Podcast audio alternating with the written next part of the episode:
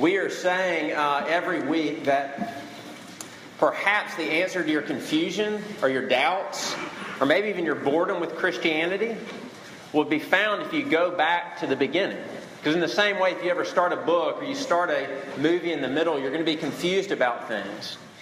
And here, I think we, we find a, uh, a fascinating explanation for something. Because many times it's not till college that you really encounter some wreckage. That many times in college, you experience real pain, whether it's through um, divorce or something that's been done to you. Many times, uh, you feel the real pain of, of like our own sin that you be- begin to discover. And what probably is unique to the United States Christianity is that what we do with that is we are surprised.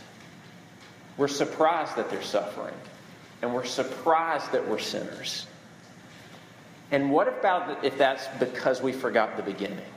That Genesis 3 actually tells us this world that we live in right now, what it looks like and what it's going to feel like. There's going to be pain, there's going to be suffering, there's going to be shame, and it says we should actually expect it and not be surprised by it. Let me, uh, let me pray for us. Father, even those words, uh, pain and shame and sin, uh, can be really hard to hear um, because for some of us it reminds us of things uh, that feel way too close to home, things that maybe uh, we experience today. And Lord, there's probably some that are nervous tonight because they are coming and convinced that they are going to be beat up, uh, that more shame is going to be heaped on. Lord, I pray that you would be the God that you say that you are and be a God who removes shame and brings rest and brings healing. Would you do it as we get an honest look at our hearts, but then an honest look at a sweet Savior? We ask this in Jesus' name. Amen. All right, here's Genesis 3, starting in verse 7. Then the eyes of both were opened, he's talking about Adam and his wife, and they knew that they were naked, and they sewed fig leaves together and made themselves loincloths. And they heard the sound of the Lord God walking in the garden in the cool of the day. And the man and his wife hid themselves from the presence of the Lord among the trees of the garden. But the Lord God called to the man and said to him, Where are you? And he said, I heard the sound of you in the garden, and I was afraid because I was naked and I hid myself. He said, Who told you that you were naked? Have you eaten of the tree of which I commanded you not to eat? The man said, The woman whom you gave to be with me, she gave me the fruit of the tree, and I ate. Then the Lord God said to the woman, What is this that you have done? The woman said, The serpent deceived me, and I ate. The Lord God said to the serpent, Because you have done this, cursed are you above all livestock and above all beasts of the field. On your belly you shall go, and dust you shall eat all the days of your life. I'll put enmity between you and the woman, and between your offspring and her offspring. He shall bruise your head, and you shall bruise his heel. To the woman he said, I will surely multiply your pain in childbearing. In pain you shall bring forth children. Your desire shall be for your husband, and he shall rule over you. And to Adam he said, Because you've listened to the voice of your wife, and have not eat, and have eaten of the tree of which I commanded you, you shall not eat of it. Cursed is the ground because of you. In pain you shall eat of it the rest all the days of your life. Thorns and thistles it shall bring forth for you. And you shall eat the plants of the field. By the sweat of your face you shall eat bread till you return to the ground, for out of it you were taken. For you are dust, and to dust you shall return. The man called his wife's name Eve, because she was the mother of all living. And the Lord God made for Adam and his wife garments of skin and clothed them. Then the Lord God said, Behold, the man has become like one of us in knowing good and evil. Now, lest he reach out his hand and take also of the tree of life and eat and live forever. Therefore the Lord God sent him out of the Garden of Eden to work the ground from which he was taken. He drove out the man, and at the east of the Garden of Eden he placed the cherubim and a flaming sword that turned every way to guard the way to the tree of life. The psalmist says that God's word is sweeter than honeycomb. May we discover that even in a, in a really hard passage tonight. All right, let's look at two things. One, the wreckage of sin, and then two, the God who enters the wreckage. First, the wreckage of sin, verse 7 through 19. Last week, if you were with us, we saw how Adam and his wife, they fell for the deception, the craftiness of Satan. They distorted God. They thought that God wasn't good. They thought that God was withholding God. And so they decided to, to be their own king, to, to, to call the shots for themselves. and they rebelled against the God who made them in his image. They rebelled against the God who loves them and cares for them. And now we get an up close look at what the effects of that rebellion look like and feel like. And you're going to see three things that we, life is now characterized as a wrecked relationship with God, wrecked relationship with each other, and erect relationship with creation. First, erect relationship with God. You've got to take in how devastating these verses really are. It was just a chapter ago where Adam and Eve were, were in a perfect relationship with God, enjoying His love, giving back uh, the delight and love to God. There's this spiral of love and delight as life is how it's supposed to be. They knew where they stood with God. They knew God loved them, and they loved God back. But now it's devastating. Because instead of this beautiful relationship where everything is right, sin has entered the world, and sin always separates. And now they're separated from God. Now there's guilt and shame. Sin always brings guilt and shame, and you can see it here. Guilt is the knowledge that I have done something wrong.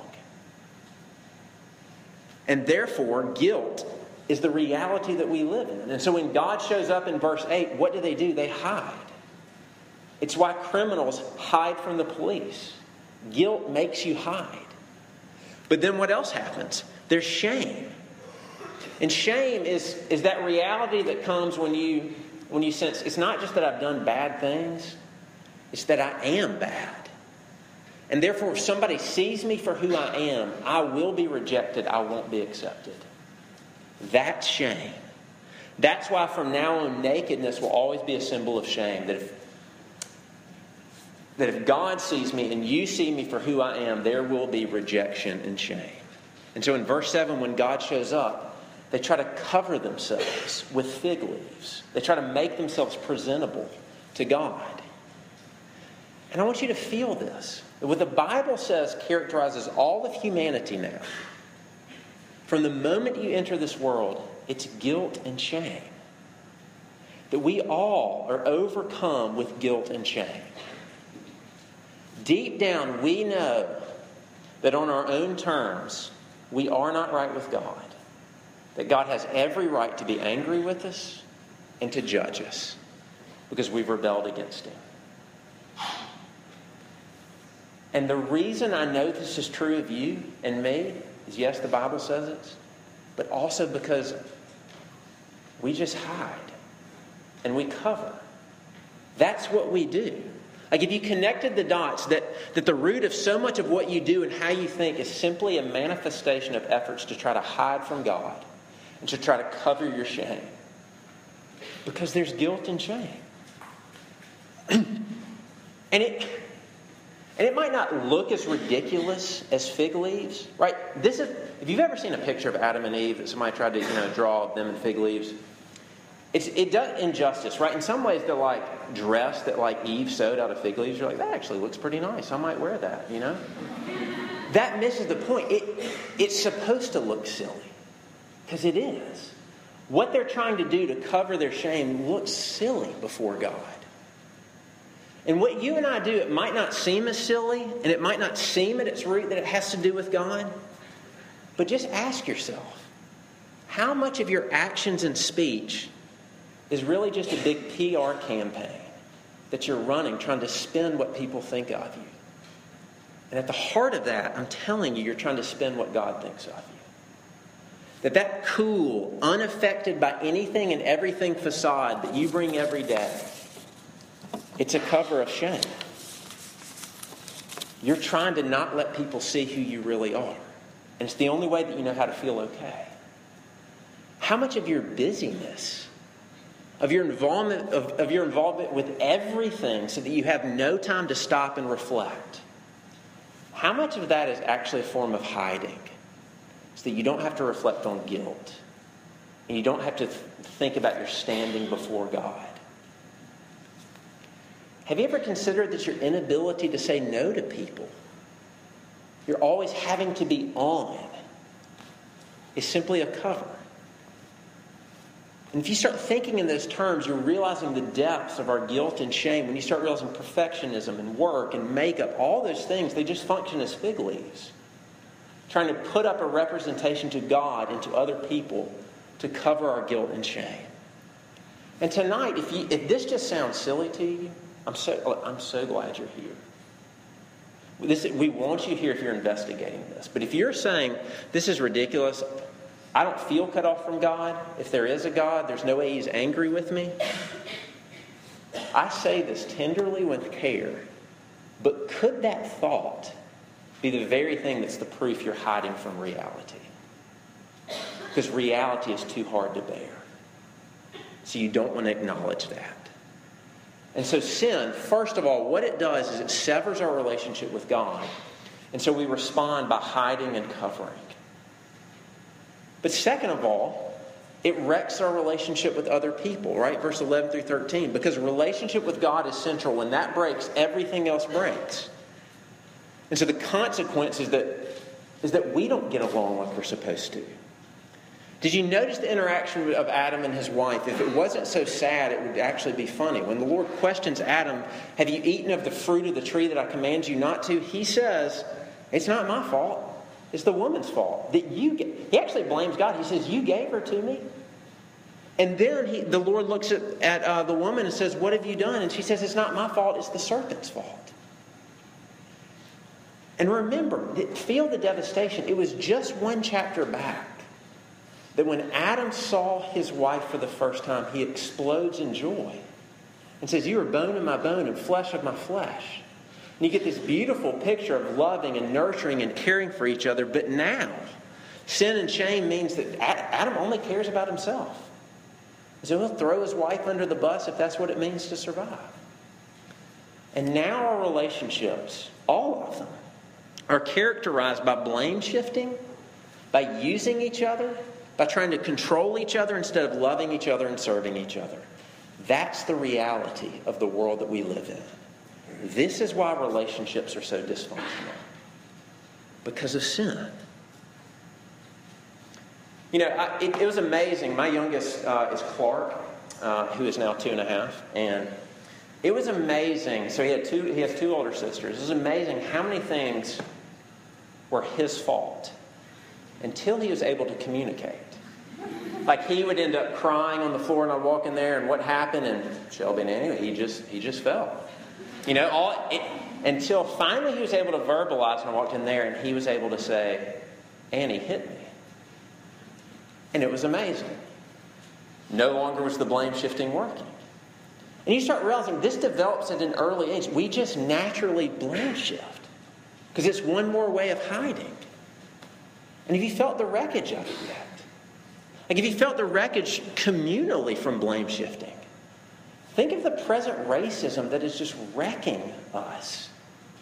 How often is the first reaction to point the finger across the aisle and say, well, it's their fault? And as long as white people are saying it is their fault, there will be no healing. The first reaction is to say, I think it's our fault. Right? Or it can happen on an individual level. Right? If you felt the wreckage of a dating relationship when when instead of loving the person, you've started using the person and controlling the person. And that can go from making out to everything in between to actually actually having sex. What you end up doing is you sacrifice the other person for a good feeling. And so you're throwing the person under the bus so that you can feel good about yourself. And you say it isn't wreckage. I'm not saying it's not fun. But I bet the jealousy you feel towards the person you date and the quick anger that you have towards that person, I bet it tells otherwise. But there's wreckage that's happening. As instead of loving and serving each other, you've begun to use each other. And so the irony of it all is we are in a we are in a load of wreckage. And the irony is the only way out is to finally start admitting it. But as long as we blame the circumstances around us, as long as we blame our parents, as long as we blame our friends, as long as we blame the hard day I was having, it's just going to be another form of hiding. And we stay in the darkness. if nothing is ever your fault, that is when you should most be pitied. That's when there's no hope. And lastly, there's a wrecked relationship with creation, right? Verse 18 and 19. Did you catch this? Because our relationship with God has been wrecked, and then we, we have a relationship with each other that's been wrecked, God says that now thorns and thistles will come forth from creation rather than fruit. There'll be toil, there'll be suffering, there'll be death. Nature itself, say, nature itself breaks. Instead of nature being a place of peace and life and stability and safety, nature is now going to be characterized by decay, by danger, by suffering, by instability. And I know this is, this, this is probably elementary, but I'm going to say it. That means poverty and cancer and homelessness and death and disease. They are, they are signs that things are not the way they're supposed to be. That sin has really entered this world. Creation itself is wrecked. This world is not the way it's supposed to be. It's still beautiful in many ways, it's still good in many ways, but it's not the way it's supposed to be. All that to say, sin has broken everything. First and foremost with God, but as a consequence with everything else, and there is a truckload of wreckage around us.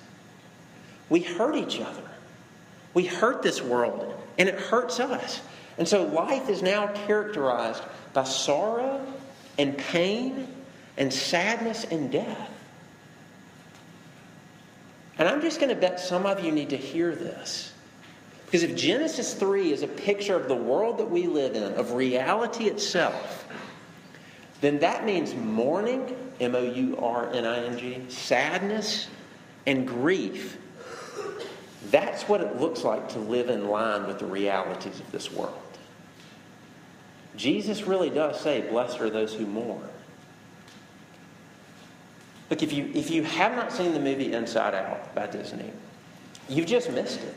Like, this is what Disney is trying to get across. It's this beautiful display that there's this girl who's moved in a very difficult, you know, she's a teenager, all these hormones going on, and, and a lot of hardship in her life. And the whole time, Joy, the character Joy, is trying to keep her from being sad, trying to keep her from experiencing grief. And in the end, they realize it's just dehumanizing her because it's out of line with the reality of this world.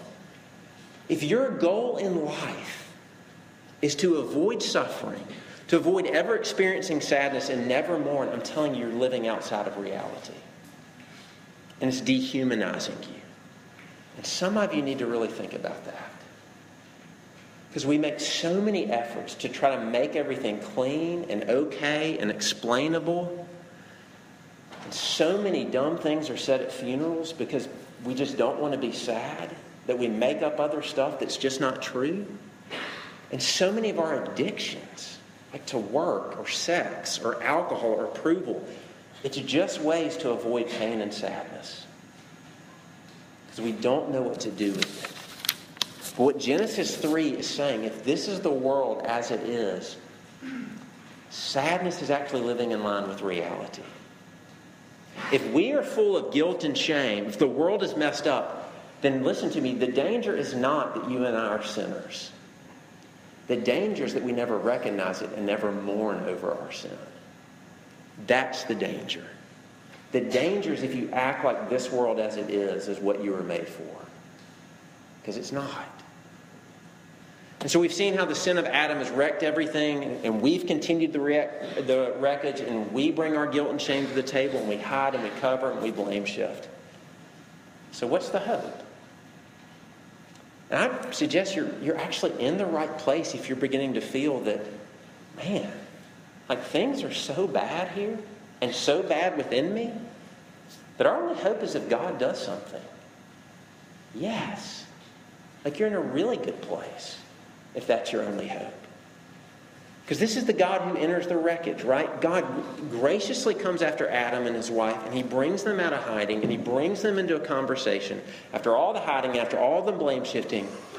And he says he's going to do two things. In response, he says he's going to bring pain. I don't know that, how that hits you, but that's what he says. In response to all the rebellion, all the wreckage, God says he's going to bring discipline. And he's going to bring pain into this world. that that discipline is going to manifest itself in this world and in people's lives as suffering and hardship and pain. Right? He looks at the woman and he says, I'm going to sharpen your pain in childbearing. God says that. And of course, that means the pain of labor itself, which thank goodness I will never experience. But it also means the like emotional and psychological pain of child rearing, of bringing up a child whose nature is rebellious and sinful. And then he promises that marriage will be hard. Sorry, Lauren Wilson, it'll be hard. That, that we will want to we will want to dominate each other. Your spouse will hurt you. I promise. And then to Adam, he curses the ground and he says, In pain you shall eat of it all the days of your life, and by the sweat of your face you, you shall eat bread until you finally die. You get this picture in this that God is going to make sure that there's weariness and pain and suffering, and it'll eventually end in death.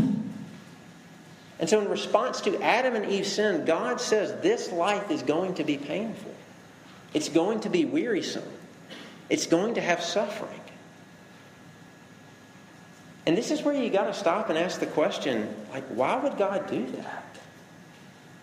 Why would God, who is love and who loves Adam and his wife, why would he say for all the rest of humanity there's going to be pain, suffering, sorrow, toil, and eventually death? Well, think about this. We, we know this, right? We know that pain, though something you don't want, can actually be a good thing right? Pain is a good thing if there's something wrong with you. Right? If your hand goes onto a stove that's burning and you don't feel pain, that's actually bad. Things are going to get worse. Pain lets you know that there's something wrong, and so you remove your hand. And see, God loves Adam and his wife and you and this world so much that He will not let you live in this broken and messed up world without pain. That would be the worst thing that He could do.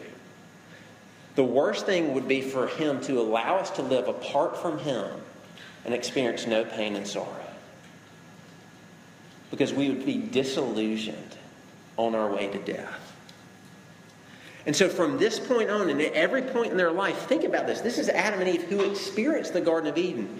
Now, when they had children, now when they raise children, now when they work in the field, now when they watch their children die, every time it's a reminder that things aren't right. Things aren't the way they're supposed to be. And they get this repeated reminder that rebellion against God, who is life, who is satisfaction, always ends in destruction.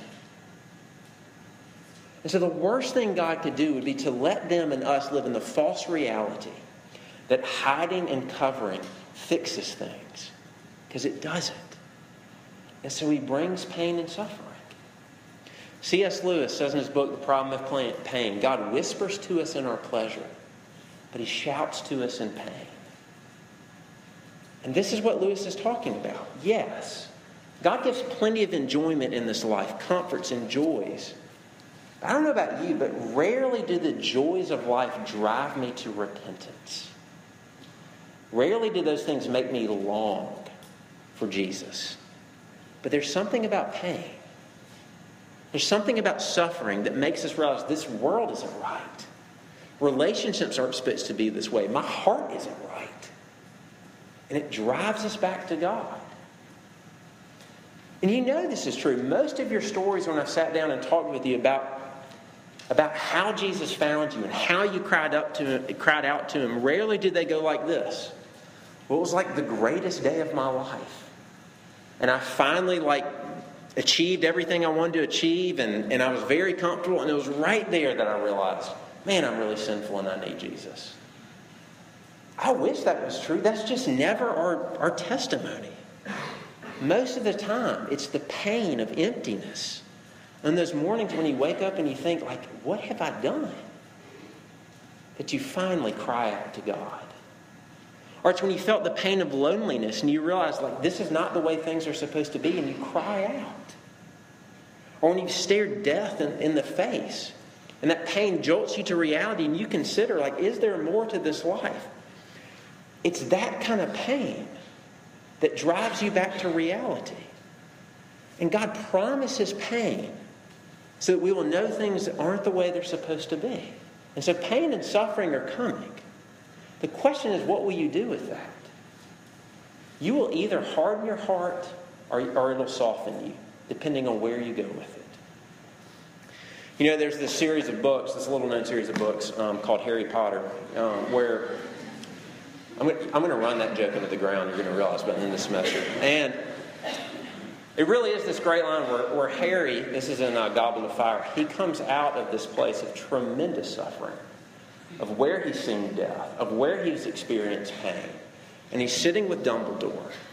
And Dumbledore says, Look, I know you want to postpone thinking about what happened tonight. And I could put you into an enchanted sleep, and we could numb the pain. He says, That would actually be the worst thing for you. He said, What you need to do right now is you need to tell me what happened and endure the pain. And as Harry begins to, to tell it, it says it felt like poison was being extracted from him. And that's it. Pain and suffering are coming, wreckage is coming. Where will you go with it? If you hide, if you numb it, it will harden you. If you run to Jesus with it, there's actually hope. And that brings us to the last thing. God actually makes a promise in verse 15. God curses Satan, the serpent. He promises that Satan will be humiliated. He says there's going to be enmity. He says, Satan, you might, think, you might think that you have won. I'm telling you, the war has begun. There's always going to be conflict between you and my people, between you and the woman. And then God makes this promise in verse 15. He says, The woman's offspring, some, there's going to be someone that's going to come from the woman that will crush the serpent's head. Did you see that? God says, Satan, someone's coming. He's going to be born of the woman.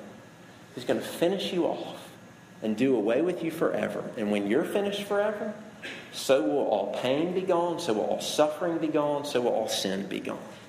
God promises to send a hero, a champion, born of a woman.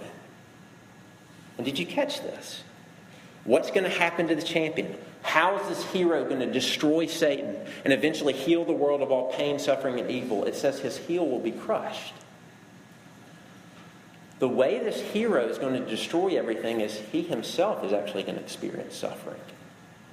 He himself is actually going to experience pain and sorrow. The hero is going to defeat sin and defeat Satan and do away with all that, not by avoiding pain and suffering, but by going through it. Not by avoiding the wreckage, but by enduring it. And sure enough, 2,000 years ago, there's a virgin woman who is hiding in shame and gives birth in isolation, in a place of hardship, in a stable, and brings forth a seed, a champion named Jesus. And this Jesus is the very one who makes this promise. This Jesus is God Himself in human flesh, and His whole life is marked by pain and suffering. From birth until death, it is pain and sorrow and rejection. Until it culminates in the night before he is arrested, where he is, interesting enough, back in a garden. And God has promised, right, through pain and through sweat Man will bring forth fruit. And Jesus is in a garden and he starts sweating drops of blood. As he starts realizing what it's going to cost him to bring forth the fruit of what he wants, which is you, his people. And then he's arrested and he's put on a cross and his pain is multiplied. Multiplied. Why?